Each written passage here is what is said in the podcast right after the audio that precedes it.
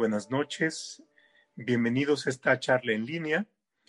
El día de hoy, esta noche, hablaremos de salud mental, aspectos legales y terapéuticos, y estarán eh, eh, como protagonistas de, esta charla en línea Gisela Chávez Murillo, bienvenida Gisela, y también Mariana Moredu Gilabert, eh, dos extraordinarias profesionistas, eh, amigas, eh, y por supuesto agradecemos a IntelliJuris que nos dé esta oportunidad de compartir estas reflexiones y esta charla de un tema tan interesante y que pareciera resultar algo lejano y extraño para quienes somos abogados, pero que visto esto más de cerca, forma parte de un elemento que es importante no solamente en nuestra vida personal, en las relaciones que tenemos con nuestras eh, personas más cercanas, con nuestros afectos, eh, pero también tiene que ver con eh, la sociedad. En momentos en los cuales la población en general somos sometidos a estrés, por supuesto reaccionamos de distintas maneras, lo cual se agrega a una convivencia social de por sí compleja.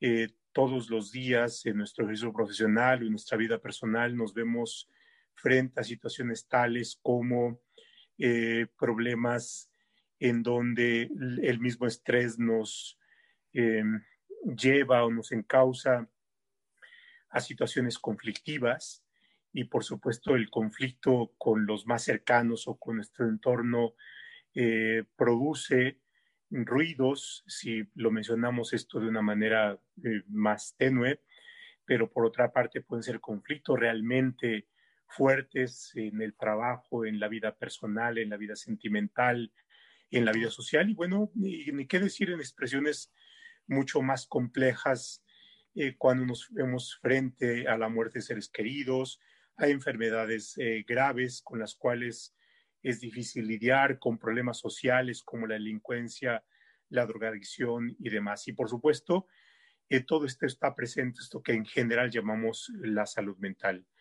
Y para tratar esto, eh, le doy la bienvenida mucho más en específico a Gisela Chávez. Bienvenida, Gisela. Eh, espero que estés bien y por supuesto muchas gracias por aceptar la invitación. Gisela es abogada, pero también ha derivado su ejercicio profesional en, como psicoterapeuta. Y por supuesto esta combinación es interesante, es rica, es eh, particular. Y también está con nosotros Mariana Moredo Gilabert. Ella igualmente es abogada, es magistrada del Tribunal Federal de Justicia Administrativa. Y uno de sus puntos de interés y de sus reflexiones tienen que ver con la salud y particularmente esta deriva de salud mental y los eh, problemas que se viven en este ejercicio, los derechos de los pacientes, la situación jurídica de los mismos, los problemas que tienen los profesionales de la medicina. Así es que bienvenidas eh, a ambas, Isela y Mariana. Muy, muy buenas, muy buenas noches tengan ustedes. Buenas noches, Pepe. Muchas gracias. Gracias. Encantada de estar con ustedes. Eh, muchas gracias ambas. Y vamos a empezar por lo elemental.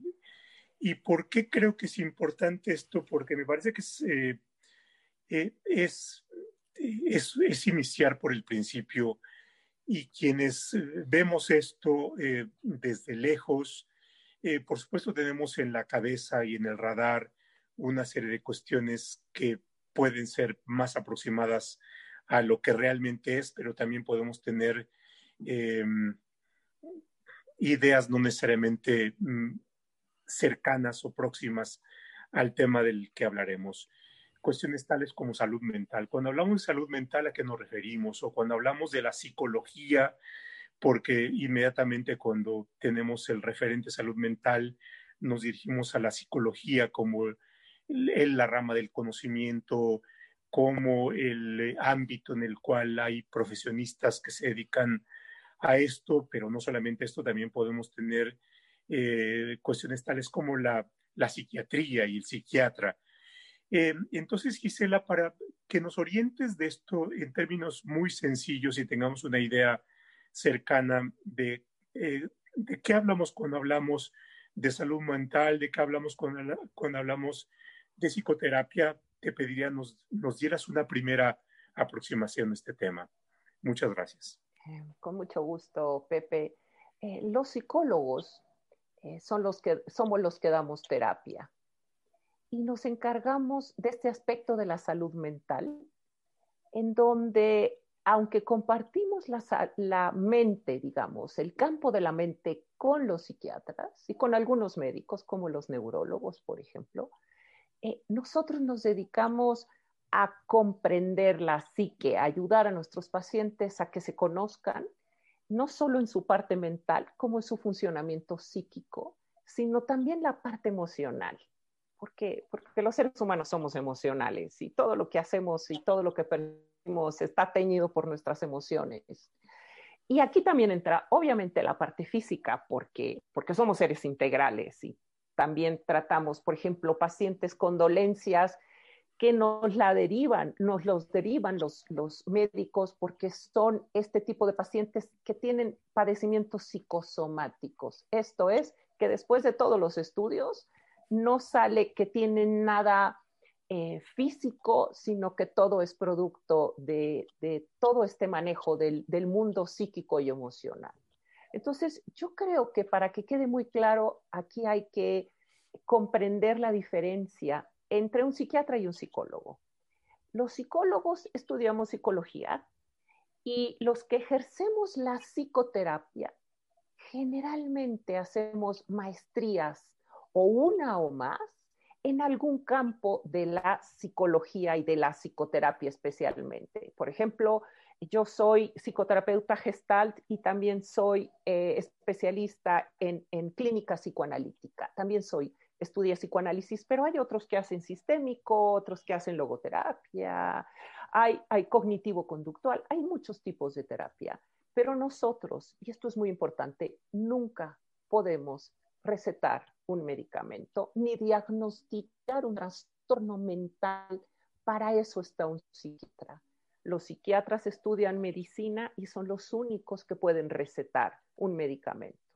Nosotros como psicólogos conocemos de psiquiatría porque porque tenemos que saber cuándo derivar a un paciente con el psiquiatra, pero son ellos los que se encargan del diagnóstico y de los medicamentos. Entonces, yo creo que con esto eh, te respondo la pregunta, Pepe. No, bien, y yo creo que también con esto pones las piezas o los elementos eh, que después podemos eh, ver como partes más complejas de, de, lo que estamos hablando. A ver, por una parte está la presencia de las emociones, eh, y los seres humanos, por supuesto, somos agua y emociones en, mayor, en una mayor parte, eh, pero eso nos, nos, nos pone, digamos, a dos seres humanos frente. Uno es aquel que va a la psicoterapia y quien va a la psicoterapia puede ser alguien, eh, voy a usar un, un, membrete, pero simplemente para, para ilustrar para darme claridad, normal, pero, eh, y, por supuesto, podemos ir a una psicoterapia, una terapia simplemente eh, sin tener un padecimiento, pero por otra parte decías, también puede eh, haber alguien que va a la psicoterapia o un sujeto de la psicoterapia que puede tener algún, vamos a llamarlo así, un padecimiento, ¿no? Y por tanto ahí tenemos una. Pero por otra parte también tenemos al psicoterapeuta, las profesiones, al psicólogo, al psiquiatra, y ahí está otro elemento, y que por supuesto en esta relación entre ambos puede haber eh, una relación profesional, es decir, yo puedo ir al psicólogo, al psicoterapeuta, y por tanto lo voy y le contrato, pero no necesariamente esto, sino puede haber otro tipo de relaciones en donde yo puedo ser derechohabiente de una institución eh, que da eh, de salud mental y entonces mi estatus o mi relación jurídica es distinta. O el juez puede ordenar eh, en su sentencia lo he visto eso en las películas americanas, que ordenan a, eh, alguien eh, someterse a una cierta terapia. Entonces, la relación jurídica es distinta y por tanto puede ser alguien que tenga un padecimiento y por tanto va con el psicoterapeuta y la relación es distinta y por supuesto también el problema humano y profesional puede ser distinto. Entonces, y ahí tenemos cuestiones tales como el secreto profesional, la responsabilidad profesional, las posibles situaciones de riesgo, en fin. Entonces, vamos, eh, simplemente estoy estableciendo como la, el primer paso de problematización. Y en esta problematización nos encontramos con el derecho. Bueno, ya eh, puse algunos conceptos jurídicos, la relación profesional, la responsabilidad profesional, el secreto profesional, el riesgo, eh, la regulación, etcétera. Y entonces, en eso, Mariana, como una primera, una primera reacción de aquello que te suscita o que te eh, mueva la reflexión en esta relación de salud mental y derecho.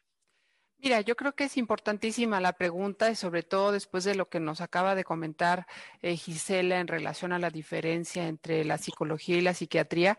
Yo creo que tenemos que acudir, creo que la forma más fácil, por ejemplo, de, de decir qué es la salud mental yo creo que la Ley General de Salud eh, hace una muy buena definición en su artículo 72 y, y sí me gustaría decirlo porque y un poco leerlo. Dice que la salud mental es el estado de bienestar que una persona experimenta como resultado de su buen funcionamiento en los aspectos cognitivos, afectivos y conductuales. Y en, un, y en una última instancia, el despliegue óptimo de sus potencialidades individuales para la convivencia, el trabajo y la recreación. Creo que la definición es buenísima porque justamente está hablando de que la salud mental no solamente, como decía Gisela, es nuestra psique, sino también nuestras emociones, nuestra capacidad de desarrollo en la sociedad, nuestra capacidad de estar, eh, de ser funcionales en todos los sentidos. Entonces, creo que es importantísimo en este caso eh, acudir eh, a una definición que nos va a ayudar a establecer muy claramente cuál va a ser la función de estas personas, como son los psicólogos, como son los psiquiatras, que nos van a ayudar justamente a que tengamos este funcionamiento adecuado. Y creo que es importante porque además al, acudir a la Ley General de Salud, eh, también es importante que consideremos que el derecho a las, e, la salud mental es un derecho consagrado en la Constitución eh, política mexicana. Y justamente uno de los, eh, cuando hablamos de salud, del derecho a la salud, hablamos del derecho a la salud mental. Es decir, a tener todas estas posibilidades, toda esta plenitud cognitiva, emocional, eh, en todos los sentidos. Entonces, creo que es, es, es muy importante que eh, conjuguemos eh, lo que estamos hablando sobre psiquiatría y psicología y la posibilidad de las personas y la necesidad de las personas que a veces tenemos de ir con un tercero para que nos oriente, nos escuche, nos...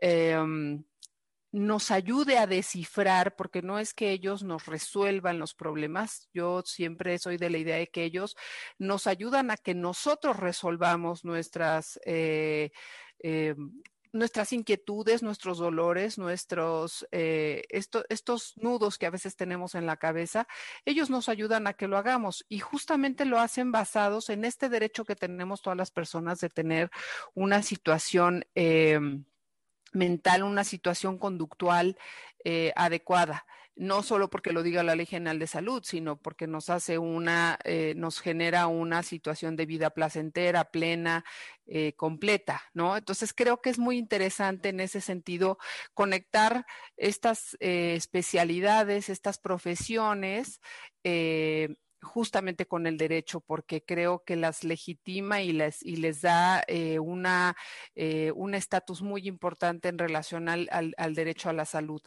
Ahora, ¿qué es lo que pasa en México, Pepe Gisela? Que creo que el problema eh, que, que ha pasado es que en México el tema de la salud mental ha sido un poco invisible. Eh, como a las personas que a veces tienen un problema, eh, una discapacidad psicosocial o una enfermedad mental, a veces no, eh, no es visible, no nos damos cuenta. Puedes estar hablando de una persona con una depresión, con una esquizofrenia, con algún tipo de, enfermedad que no la ves ¿Por qué? Pues o porque la persona está controlada o porque no está en un evento crítico o porque no está en una situación eh, eh, visible para los demás. Entonces, eh, creo que es muy importante que veamos esto porque eh, al ser tan invisible a veces para la sociedad, el derecho a veces se ha quedado rezagado y se ha quedado, o más bien en muchos casos, y ha dejado de ver por los derechos humanos de estas personas. Entonces creo que es importantísimo, ¿no? Ahora, el que tú refieras a esta relación de, salud y, derecho y coloques en el centro que forma parte de los derechos y de los derechos humanos y que este derecho humano a la salud mental eh, no es muy visible. Eh, usualmente cuando pensamos en los, en los derechos de acceso a la salud o el derecho a la salud, pensamos en hospitales, en medicinas, en eh, el mal del corazón, en eh, la diabetes, en fin, en ese tipo de enfermedades, pero eh, no pensamos, por ejemplo, en una depresión, ¿no? Y por tanto que una depresión puede ser un, padecimiento y por tanto que requiere, que, que formaría parte del derecho a la salud, del acceso a la, a la salud y por tanto si esto es así, el Estado sería el obligado a, al derecho, ¿no? Y, bueno, eh, e, es ahí donde, y, simplemente planteo este punto de entrada para problematizar en el tema, porque tiene una serie de derivaciones esto. Eh, por ejemplo, eh, en el Tribunal de Justicia Administrativa, uno de los temas que es sujeto a litigios el, eh, son los problemas, por ejemplo, de negligencia médica. Entiendo que en el caso de responsabilidad patrimonial del Estado, las demandas en contra de instituciones de salud es de las más elevadas, eh, cuantitativamente hablando, y, eh, y por tanto también sería probable, y hablo aquí simplemente en términos hipotéticos, de pensar que puede haber algún problema de mala práctica en el caso de los profesionales, de los psicólogos o de los psiquiatras que atienden a los pacientes o eh, en otro tipo de cuestiones en donde también podría haber algún, una situación problemática que derive en cierto tipo de responsabilidades, sea por vía civil, de responsabilidad patrimonio eh, civil, de mala práctica, o bien en el caso del Tribunal de Justicia Administrativa eh, por responsabilidad patrimonial o por responsabilidad de servidores públicos, en fin. Eh, pongo este piso eh, y, aquí no, no haría una pregunta dirigida, sino simplemente como un tema para que a partir de esto ustedes también pudieran problematizar aquellas cuestiones que podríamos ir tratando en esta charla como aquellas situaciones que a ustedes les parecerían problemáticas. Y en eso, Gisela, eh, y toma este, esto que dije simplemente como un, como un pretexto, pero desde tu formación, desde tu perspectiva, desde tu experiencia eh, profesional, ¿cuál crees que sean aquellas cuestiones que ameritarían eh, reflexión y ameritarían particular énfasis en una charla como esta en donde pudiéramos ir explorando la relación entre salud mental y, derecho. Yo pienso que uno de los temas muy importantes es, el de la, la responsabilidad en la que podemos incurrir, por ejemplo, en la responsabilidad legal, jurídica, los terapeutas. Por ejemplo, en el caso de que uno de nuestros pacientes eh, cometa un delito, por ejemplo, y que eh, en el secreto profesional, en una sesión terapéutica en las cuales tenemos la obligación de, cuidar celosamente esta parte del secreto profesional, que por ejemplo, eh, que en esa sesión nos comenten que cometieron un delito eh, o, que se va a cometer incluso. Por ejemplo, incurrimos en alguna responsabilidad, tenemos que denunciarlo, alguna, algún tipo de autoridad, a quiénes. Entonces, esto, esto es, creo que hay una parte como como, como tú dices, eh, Pepe, y como dice Mariana, de, de una especie de limbo legal. Eh, esa sería una parte de la responsabilidad como muy importante. La otra es, por ejemplo, ¿qué pasa cuando en los mismos centros, eh, por ejemplo, de reclusión de menores, se recomienda que, tomen una terapia? ¿Qué pasa ¿Cómo, cómo, ¿Cuáles son los, aspectos legales de, responsabilidad en la que incurrimos nosotros?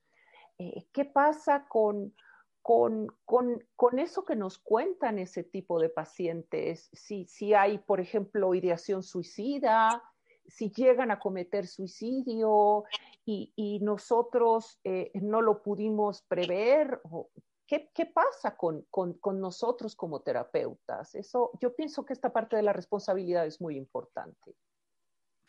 Ahora, tú planteas una eh, preguntas, eh, yo así desde mi eh, perspectiva de que son difíciles. Ahora, ¿cómo le hacemos para responder? A ver, una respuesta fácil es, bueno, ¿qué es lo que dice la norma, el Código Civil, la Ley General de Salud, eh, las normas oficiales mexicanas, los estándares de la práctica médica, eh, eh, digamos, las, buenas prácticas, pero la otra también va siendo es si hay ciertos deberes de cuidado, de diligencia a los que estén obligados o sujetos los profesionales o si las, los precedentes de los tribunales nos pueden ir dando eh, luz respecto de los casos que se han presentado y qué respuesta se ha dado. En fin, en esto, Mariana, ¿cómo, cómo verías como una primera aproximación a las posibles respuestas a las preguntas que, que, que plantea Gisela? Pues mira, la verdad es que las, las, preguntas que hace Gisela son interesantísimas y efectivamente, como ella dice, existe ahí en muchas, hay unos grises ahí, unos limbos que no quedan muy claros. Digo, podemos recurrir fácilmente al artículo 36 de la Ley de Profesiones de la Ciudad de México, que bueno, que son leyes locales, las leyes de profesiones, pero que establecen justamente la obligación de los profesionistas de guardar el secreto profesional. Entonces, en principio, ¿qué diríamos? O sea, haz de cuenta, como que la regla general sería, a ver, eh, si un paciente te hace una confesión eh, en principio de un delito que ya cometió, vamos a pensar, si es un delito que ya cometió, eh, yo pienso que tú no podrías, o, el profesional no podría decir las cosas a menos que fuera requerido por una autoridad judicial.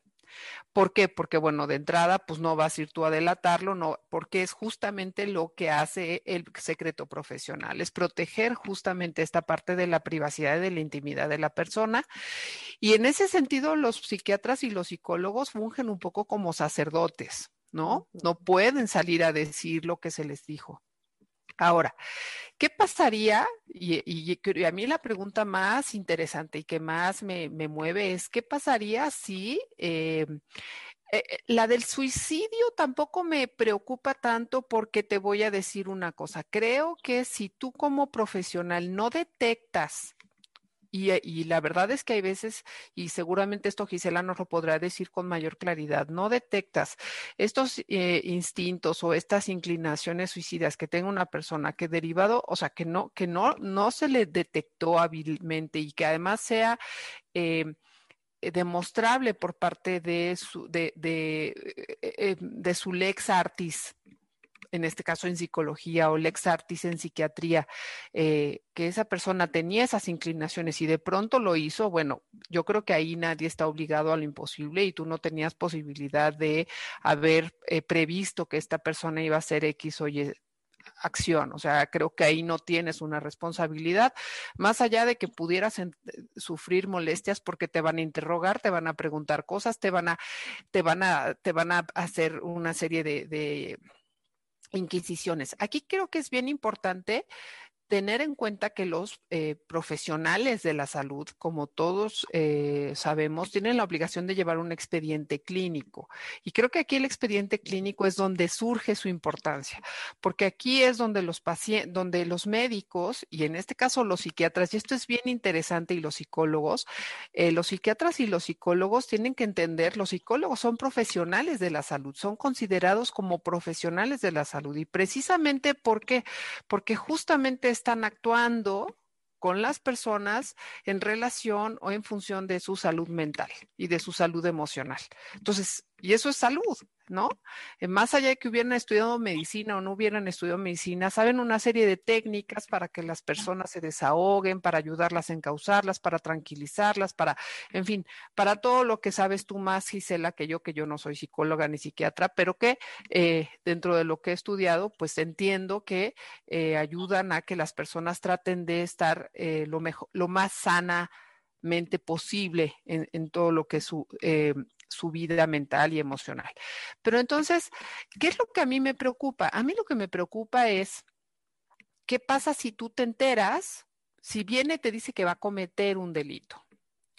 Eso creo que es muchísimo más complicado. ¿Por qué? Porque ahí no sé si es que tienes que poner en una balanza el secreto profesional y el bienestar de un tercero o de unos terceros. Pensemos en un terrorista o en una persona que dice que va, porque lo hemos sabido, que va a matar a su familia. Y va y se lo confiesa al psicólogo, o se lo va y se lo confiesa al psiquiatra antes de realizarlo. Yo creo que ahí sí es una obligación del médico, como dice Pepe, como una obligación de cuidado y en este caso de cuidado a los terceros y a la comunidad, decir que esto, que aquí hay un peligro y que esta persona puede cometer un delito en estos, en este sentido. Eh, creo que sí es muy eh, es importante hacer esta distinción. O sea, sí, eh, los médicos, los psicólogos, los psiquiatras tienen este derecho a este, a este, secreto profesional, pero podemos considerar que no es un derecho irrestricto y que sí tendrían que considerar una serie de cosas que podrían afectar los derechos de, terceros, que serían mucho más importantes que vulnerar el, el secreto profesional. Claro, y es donde entramos como el terreno difícil que se presenten varias situaciones. Eh, Gisela planteaba, por ejemplo, qué sucede si un paciente eh, realiza alguna actividad y que se supondría que no debería realizar si es que la terapia funciona bien, ¿no? A ver, eh, voy a entrecomillar esto. Pero ahí no sé, y, ahí Gisela es, hasta donde alcanzan mis, mis pocas lecturas sobre estas cosas, una de las cuestiones que se me quedaba grabado alguna vez que me metí a ver las, los temas de responsabilidad médica era que eh, la profesión médica se mueve en el riesgo. si, uno ve eh, estas series de televisión como la del, la del Doctor House, bueno, el Doctor House se pasa equivocando todo, todo el programa y al final acierta casi por, por suerte, ¿no? Es decir, eh, pero más allá de estas cuestiones noveladas es, hay riesgo en la profesión. Y, eh, y no, puede no ser como en las matemáticas, en 2 más 2 es igual a 4, sino que hay eh, un riesgo propio del conocimiento humano que se acerca al conocimiento del padecimiento, pero que puede tener un riesgo de no acertar y por tanto la profesión médica es una profesión que está obligada al medio más que al resultado. Es decir, yo voy con un cáncer al médico y el médico no, no asume el deber de sanarme del cáncer, sino de hacer todo lo posible por. Yo voy de una esquizofrenia y puedo ir con un psicólogo, con un psiquiatra, y, el, y, y no necesariamente el psiquiatra o el psicólogo me va a sanar de la esquizofrenia o de o de la depresión, sino va a hacer todo lo posible por hacer, ¿no? Y, por tanto ahí hay una línea tenue, compleja y gris entre una mala práctica y el riesgo natural, natural de la profesión, me parece, ¿no? Entonces, Gisela, tú, tú que sabes de estas cosas, ¿cómo es que en la vida real opera esto? Y por supuesto también, eh, si lo proyectamos hacia la pregunta que tú eh, formulaste, ¿cómo podríamos ir construyendo las respuestas? Eh, yo creo que tienes toda la razón cuando hablas de, de, que la nuestra es una profesión de riesgo. Y, partimos de esa base, pero eh, tendremos que tener el riesgo medido y de qué manera podríamos nosotros también em, buscar la manera de apoyarnos los mismos profesionales entre nosotros cuando tenemos un paciente de más riesgo. porque hay pacientes que tienen más riesgos? Te voy a poner ejemplos. Por ejemplo, pacientes con ideación suicida. Estos son pacientes catalogados de, de riesgo, pacientes que ya hayan tenido intentos previos de suicidio, pacientes que tengan algún tipo de patología como una depresión severa, pacientes eh, bipolares con estados de manía, estos estados eh, de, mm, excitación en donde tiendan a la impulsividad y ya tengan eh, antecedentes previos de algún tipo de, comisión de, delitos. ¿Qué hacemos nosotros? nosotros en la práctica, en lo habitual, nos apoyamos con, con otros, eh, con otros eh, profesionales. Uno de ellos es el psiquiatra, definitivamente. Y otro, otro tipo de apoyo es el supervisor, que es algo que los terapeutas eh, es indispensable para nosotros. Un supervisor es un terapeuta de mucha experiencia que funge como un apoyo. Y ahorita que decía Mariana, en, el caso que es muy distinto, el secreto que tenemos que guardar, si ya cometieron el ilícito, así lo van a cometer. Incluso también es, si ya tenemos el riesgo de que ya tenemos un paciente con ideación suicida y tenemos una sospecha de que puede estar en riesgo de llevarlo a la práctica, nosotros inmediatamente eh, damos aviso no solo al psiquiatra, que este tipo de pacientes siempre trabajamos en conjunto con el psiquiatra, sino en el encuadre terapéutico está que tenemos los datos de la familia. Mínimo un familiar. Me ha pasado ahorita a mí mucho en la pandemia que, que, no tengo eh, el dato del familiar, pero por lo menos eh, pido el dato de la persona que vive con el paciente. ¿Por qué? Porque si mi paciente lo veo en riesgo de, llevar a cabo no solo un, delito, sino eh, de llevar a cabo esta, a la práctica la, la, ideación suicida y de cometer un suicidio, yo inmediatamente doy aviso. Ni siquiera me lo pregunto dos veces. Ya con tener una sospecha, delante del paciente yo doy, doy aviso, vamos, ni siquiera a espaldas del paciente. También es otra cosa que hacemos si, si estamos con esta inquietud de que ya no, no se conectó, por ejemplo, o de que ya faltó a sus sesiones y es un paciente en riesgo, inmediatamente damos aviso. Digamos que esta es la práctica pero como aprovecho el foro y sé que muchos de mis compañeros, colegas terapeutas están escuchándonos y aprovechando los conocimientos tuyo, Pepe, y el de Mariana, eh, por ejemplo, si va el paciente a cometer un ilícito, si tenemos la sospecha, eh, ¿a qué tipo de autoridad tenemos que recurrir? Pues tendrías que recurrir a hacer una denuncia ante el Ministerio Público, de entrada. Eso lo tendrías que hacer porque es una denuncia, de un posible delito. Ahora, de que se, de que se actualice o que no se actualice, pues eso ya será. Aquí creo que estás tocando un tema bien interesante, eh, si me lo permites, Pepe, también decir claro, claro, que es que es muy importante que cuando tú inicias una sesión, o más bien, cuando tú empieces una terapia con una determinada persona, por eh, supongo que conforme vas dándote cuenta de la situación o por la problemática que viene contigo, creo que tú tienes la obligación, como todos los médicos la tienen, de hacer un consentimiento informado y por ejemplo, yo creo que en el caso de que tú eh, tuvieras a una, mm, cuando tú te llega un paciente, a lo mejor una de las cosas, como lo que tú estás haciendo, es eh, hablarle en, un momento en el que tú ves que una persona tiene una eh, asociación eh, suicida o porque mm, pues puede tener antecedentes delictivos o lo que sea. Yo creo que en el consentimiento informado que tú le haces o que tú le das a conocer, sí le tienes que decir que derivado de la terapia, si tú percibes una serie de cosas, estas se darán a conocer a, eh, a las autoridades correspondientes, a un familiar, a un...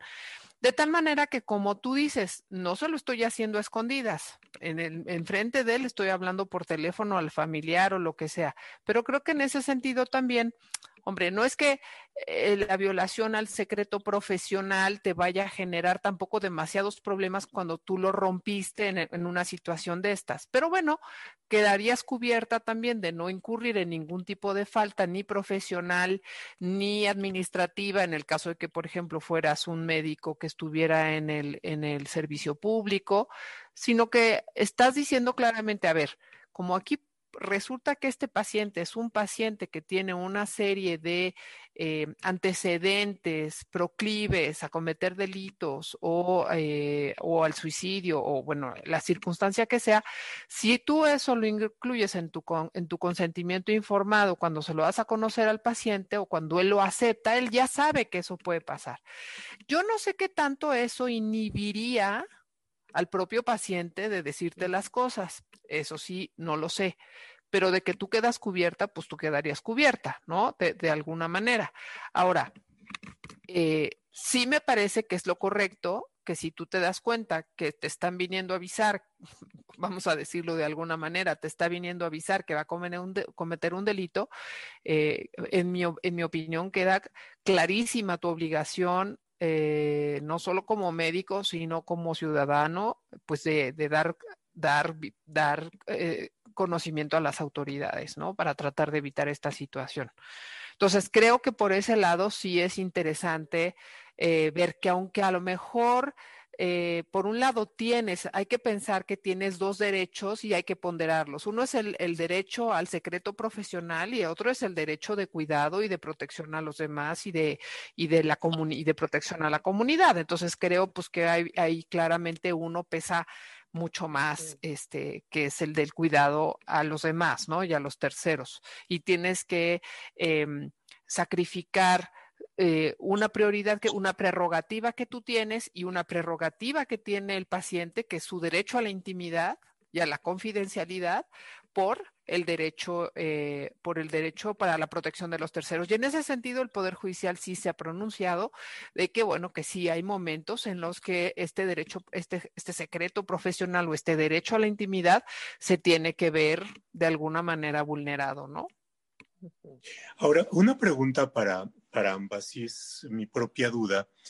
Em, en la práctica médica está esto del consentimiento informado, al que te ha referido Mariana, y eso está eh, formalizado a través de un protocolo en donde uno eh, recibe información, uno tiene también maneras de expresar em, el sí o el no, en fin.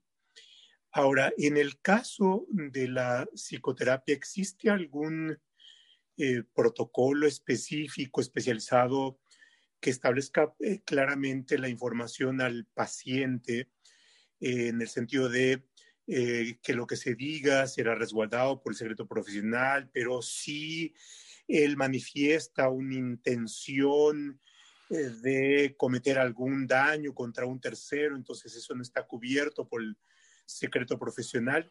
En fin, que formaría parte en términos generales de, de, la información que el paciente debe tener y que por supuesto em, sería parte de, de como del, del, servicio profesional.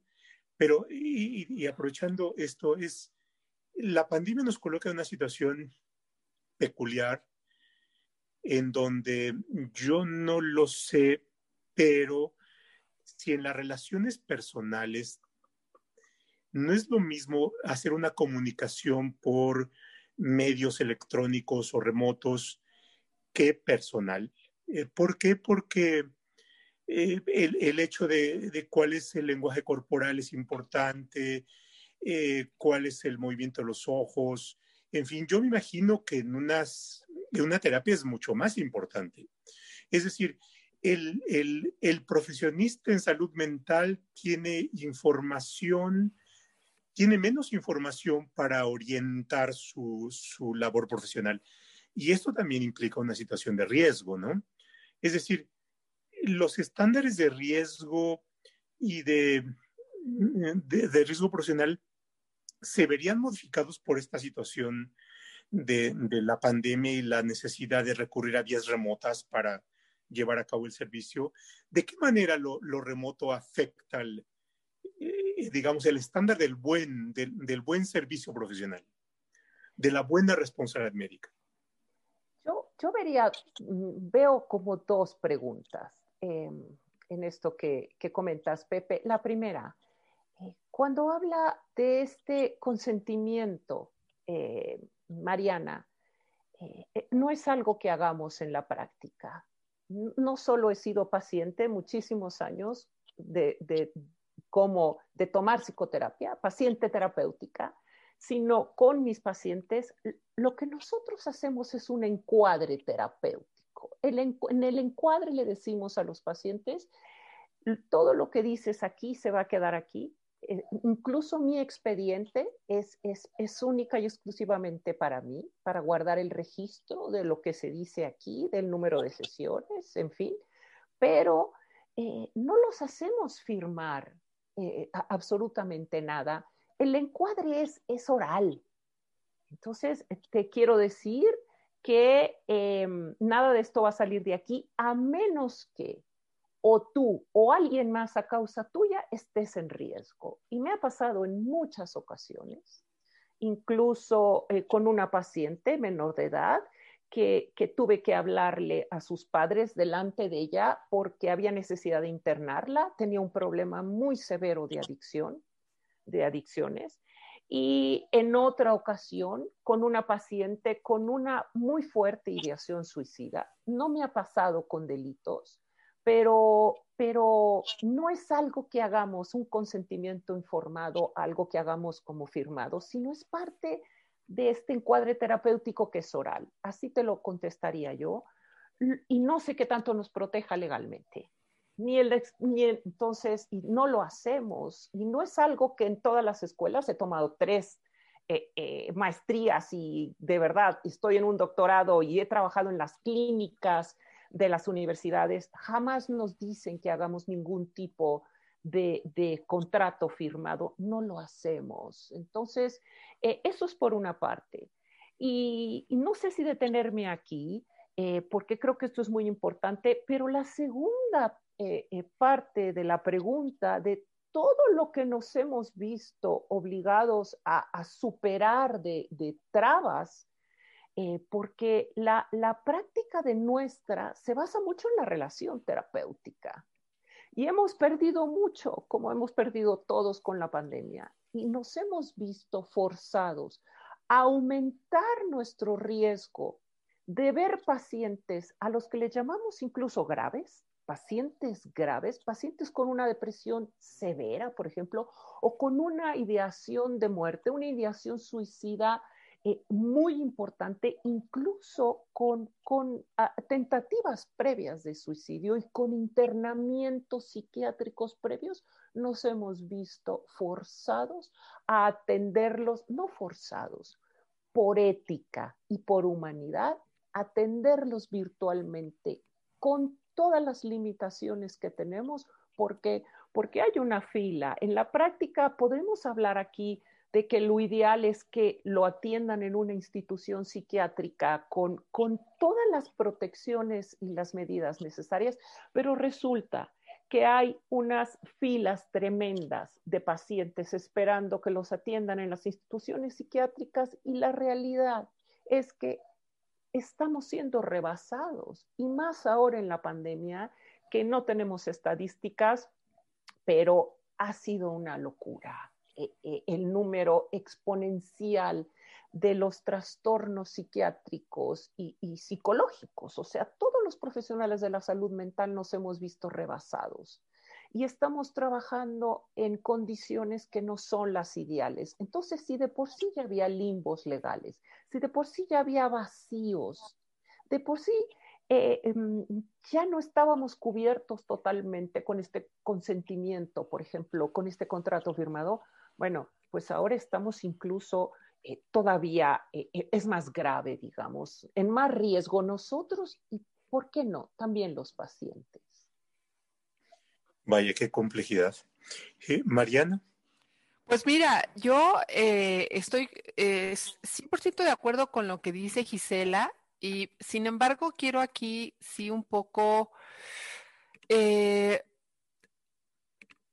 ahora sí que acudir a la, a la, a la, a la capacidad que tenemos, que estamos teniendo que adquirir todos, toda la población, pues es hasta un poco de, de adaptación porque creo que es más importante que aunque sea a distancia una persona reciba su terapia que, la que a que la deje de tener.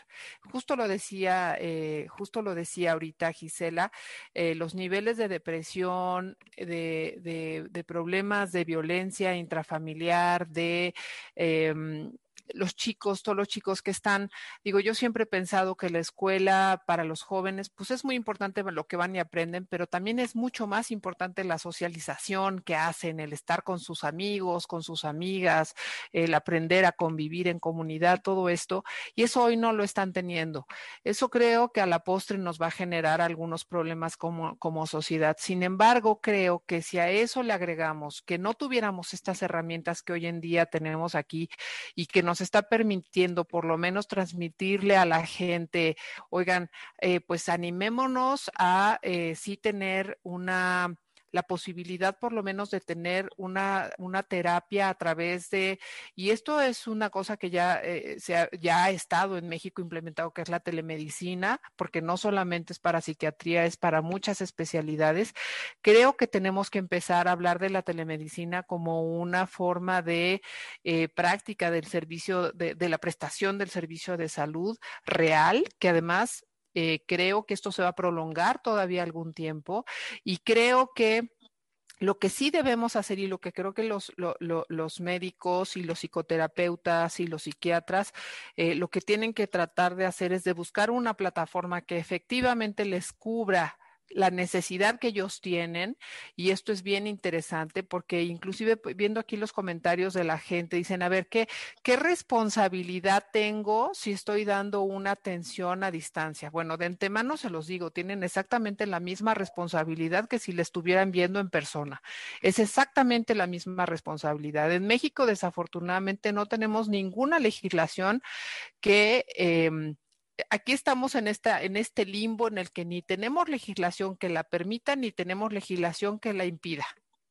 Entonces, eh, por un lado, digo, la Ley General de Salud sí por ahí habla de que inclusive se puede prestar el servicio de salud a través de medios electrónicos.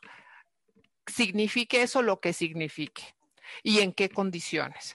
Entonces, creo que si un médico, vamos a pensar un psiquiatra, un, eh, cualquier otro especialista decide dar sus terapias a través de telemedicina, creo que sí tiene que ser muchísimo más riguroso en sus estándares de seguridad de comunicación, en... Em, el ambiente en el que el paciente tiene que estar, eh, en, en, la, en, la, calidad de la, de la comunicación que tiene, con el, que tiene que tener con el paciente, pero sí creo que es importantísimo no dejar al paciente solo, porque aun cuando sea a través de una videollamada o de una plataforma como la que estamos nosotros teniendo aquí, eh, la compañía del psicoterapeuta para una persona que está en una crisis y, y hoy en día creo que muchas personas están en crisis, eh, precisamente por el encierro, por la falta de trabajo, por el no poder ir a la escuela, no poder ver a mis amigos, no poder ver a la familia, en fin, son muchas cosas muy fuertes que está viviendo la sociedad y creo que en este sentido sí. Eh, los psicoterapeutas, los psicólogos, los psiquiatras, a través de estas plataformas, están permítanme que se los diga, pero sí están salvando muchas situaciones de crisis que podrían ser mucho más graves, ¿no? Entonces, ¿tienen responsabilidad? Sí, toda, olvídense, tienen toda la responsabilidad, sí la tienen, pero como estoy segura de que estoy hablando con gente profesional que lo que va a hacer es tratar de, hacer su trabajo lo mejor que puede y de eh, cumplir con eh, su función, que es tratar de apoyar a, sus pacientes, eh, pues yo sí les diría no dejen de, no dejen de hacerlo porque es muchísimo más importante su contacto que no tenerlo, ¿no? Vaya que sí. Eh, y bueno, por supuesto, a quienes están acompañándonos en esta conversación, les agradecemos las preguntas eh, que han formulado en el chat. Eh, son preguntas realmente muy interesantes, no solamente de cuestiones hipotéticas, sino de problemas que pueden resultar personalmente complejos. por ejemplo, eh, Juan eh, Martín pregunta qué pasa cuando una persona con problemas de salud mental recibe una herencia, perdió el derecho, cobraría, se puede incluir al abogado. Eh, situaciones de violencia, terrorismo, en fin, existe, dice, es indispensable decirlo a las autoridades, es un protocolo o un familiar que ellos mismos te dan ese dato y firman el consentimiento informado, eh, situaciones eh, de pareja en donde los eh, esposos auxilian a la esposa deprimida para que termine con su vida y heredar, qué cosa tan complicada. El médico legista puede determinar el estado mental de un paciente, ya que lo piden frecuentemente, sobre todo para saber si el acusado está en condiciones para declarar. Eh, ¿Qué importancia tiene la relación entre medio ambiente y la conducta del ser humano? En la corriente psicoanalítica expone que el origen de los males, tanto físicos como psicológicos, emana eh, de la mente y de la salud mental de las personas, incluso a considerar el análisis por medio de los propios sueños. En fin, hay una eh, serie de preguntas eh, interesantes. Y bueno, estos últimos minutos eh, creo que sería bueno abordar, eh, y Mariana, algunos de los comentarios que ustedes han visto en el, en el chat. Así es que, Gisela, Mariana, quien de ustedes quisiera retomar alguna de estas preguntas, adelante si quieres, contesta las preguntas legales. Las legales, ok. si quieren, a ver, aquí hay varias cosas. En el tema, por ejemplo, de la herencia, esta pregunta que sí le había visto, que si una persona con discapacidad psicosocial o una enfermedad mental tiene derecho a recibir una herencia o tal. Sí, efectivamente, en México existe una figura que, eh, en el derecho civil que se llama interdicción, que es justamente una eh, una figura jurídica a través de la cual desafortunadamente se le quita la capacidad eh, de decisión a las personas que tienen algún tipo de discapacidad eh, psicosocial. Y desafortunadamente es una figura muy cerrada, es una figura que o no tienes capacidad o sí tienes capacidad eh, de, goce y de ejercicio, ¿no? Entonces, eh, aquí habría que ver, es un, caso, es un caso muy concreto, pero bueno, de que tienen derecho a heredar, pues claro que tienen derecho a heredar, tienen derecho a tener un representante legal, tienen derecho a tener un tutor y bueno, habría que ver el caso específico. efectivamente, también tendría que haber un abogado que llevara todo este tipo de cosas ante, ante un juez. Eh, ante un juez civil. Y les digo, de entrada aquí en México existe esta figura que ya fue declarada inclusive inconstitucional por la Suprema Corte de Justicia de la Nación porque justamente lo que dice es que tiene que haber eh, todo una, eh, eh, esta interdicción niega el derecho a las personas de que a lo mejor haya una evolución y si a lo mejor antes no podían decidir un, tipo de cosas con los tratamientos o con la, madurez o el avance del tiempo, van aprendiendo a ser más funcionales y a saber administrarse y a lo mejor hasta vivir solos y a lo mejor hasta casarse. En fin, hay muchas, eh, eh, eh, hay varios ya precedentes de la Suprema Corte en el sentido de que la interdicción como una figura cerrada es de los derechos humanos de las personas con discapacidad psicosocial. O sea que sí, sí tenemos, eh, vamos, y, justamente derivado de la firma de la Convención de los Derechos de las Personas con Discapacidad, es que estamos teniendo que empezar a, tomar medidas y hacer modificaciones en las leyes justamente para eh, poner estas medidas de apoyo a las personas, pero no de restricción de sus derechos. Entonces creo que esto es, esto es otro tema así amplísimo, pero bueno, para darle contestación a esa, a esa respuesta específica.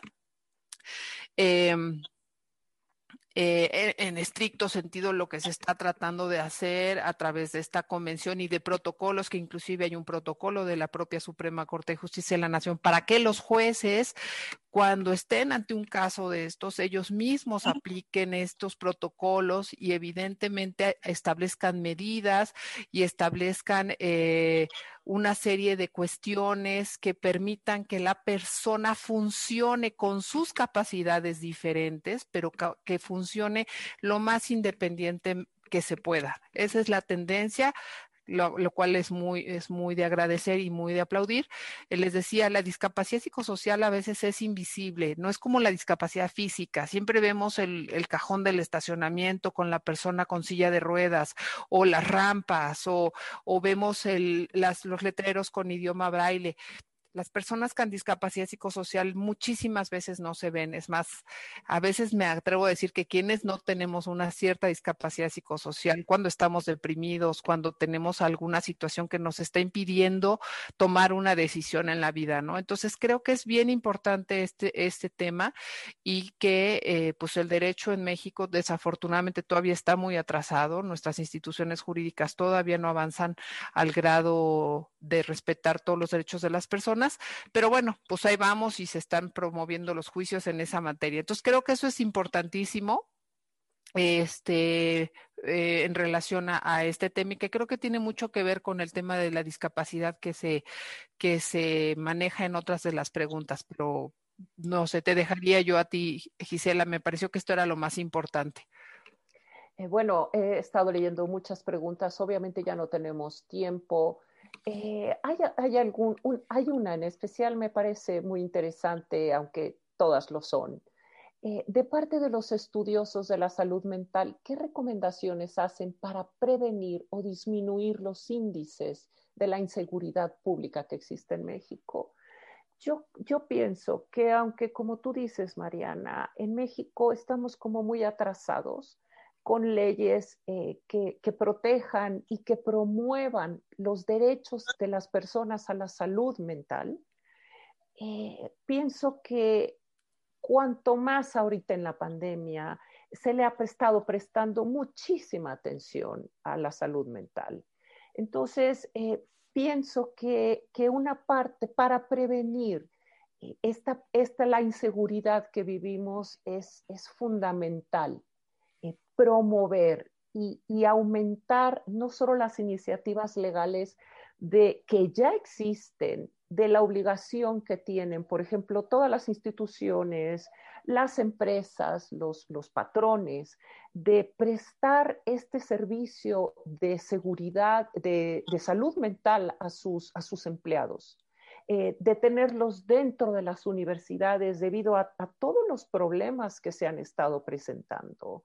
Digamos que tenemos que que tiene que seguir estando de moda la salud mental, así como se está poniendo, se puso de moda ahora a partir de la pandemia, que estamos los profesionales de la salud, no solo la salud física, como los médicos que están atendiendo a, en, la trinchera, digamos, la, la, los, los pacientes de COVID, estamos todos padeciendo en nuestra salud mental, eh, no creo que haya una sola persona, incluso nosotros como terapeutas, que esto es algo con los que nos hemos tenido que enfrentar, es la primera vez que estamos teniendo, digamos que todos los síntomas junto con nuestros pacientes. ¿Quiénes de nosotros no nos hemos sentido deprimidos, que no se nos haya elevado y exponenciado los, los, los, niveles de ansiedad, los que ya tenían algún tipo de trastorno, por ejemplo, del sueño, de insomnio, bueno,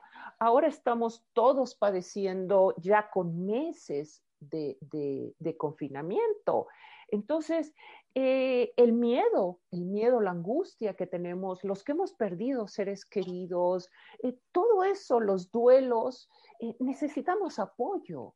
Entonces, est estamos siendo rebasados los profesionales y no solo eh, los profesionales de la salud, no solo ahorita con la pandemia.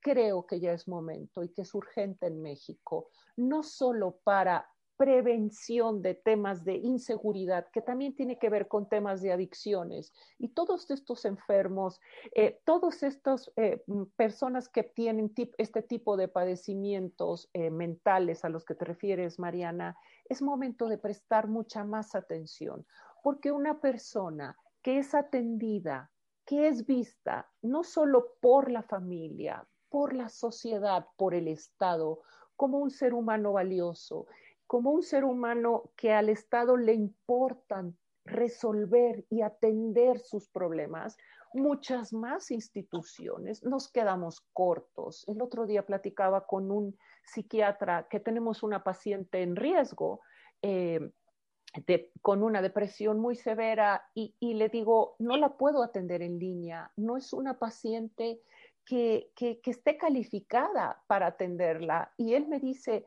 la tenemos que atender. Entonces le digo, mm, por favor, dale un espacio, una jovencita de 27 años, dale un espacio en el Instituto de Psiquiatría. Me dice, hay 1.200 solicitudes de espera. Entonces, eh, digo, obviamente la estamos atendiendo, eh, como tú dices, Mariana. Entonces, es momento de, de como sociedad y como Estado darle la atención a la salud mental que merece. Porque, porque de la, de, del estado emocional y mental de un ser humano depende todo. O sea, incluso alguien que pueda estar en una situación de suma vulnerabilidad, que se le cierran todos los espacios, eh, de que no ve un futuro profesional, por ejemplo, tanto joven o un joven perdido en las adicciones, si tiene este apoyo eh, como sociedad, insisto, no solo como familia y co como sociedad y como Estado, puede dejar de cometer ese ilícito y es una vida que podemos, que podemos rescatar y que podemos sumar a, a este país nuestro eh, en, en, en, aras de, de, del bien común. Y digamos que es una obligación que tenemos todos, no solo los profesionales de la salud mental. Esto diría yo. Caray, qué, qué, qué valiosas tus palabras. Y, estaba pensando, y lo digo en voz alta, puedo decir una barbaridad, pero, pero es posible que tengamos, voy a llamarlo así, una pandemia invisible. Es decir, la pandemia invisible de la salud mental. E, es decir, y que tiene que ver con otro tipo de contagio. Esto es las emociones son contagiosas, las buenas o las malas. La depresión puede ser contagiosa. Así es. Eh, y eso es algo que no vemos, es decir, eh, porque además mm, no se está midiendo, no están los datos de todos los días de cuáles son los contagiados y, y por supuesto todos de alguna manera más próxima, más lejana, pero estamos siendo parte de esto. A ver, eh, una persona muy cercana a mí tenía la probabilidad de estar contagiado y bueno, entre que se hacía el análisis y se daban los resultados, eh, hubo insomnio. Es decir, no, no podía dormir ese día pensando en qué es lo que se venía. ¿Por qué? Porque, y, eso es parte del contagio, ¿no? Y por supuesto, eh, quiero, quiero imaginarme, no lo he vivido, pero quiero imaginarme las miles de personas que tienen esa misma situación o las miles y millones de personas que tienen una situación de confirmación de contagio. Es decir, su multo está alterado. Y eso es otro tipo de pandemia y eso es algo que no estamos viendo. Y muy probablemente no sea una cuestión de irresponsabilidad que los vecinos tengan una fiesta, sino que puede ser la forma de canalización de una situación que están viviendo y que encuentran esto en un, e, en un escape y por supuesto se están, se están exponiendo a mayor riesgo.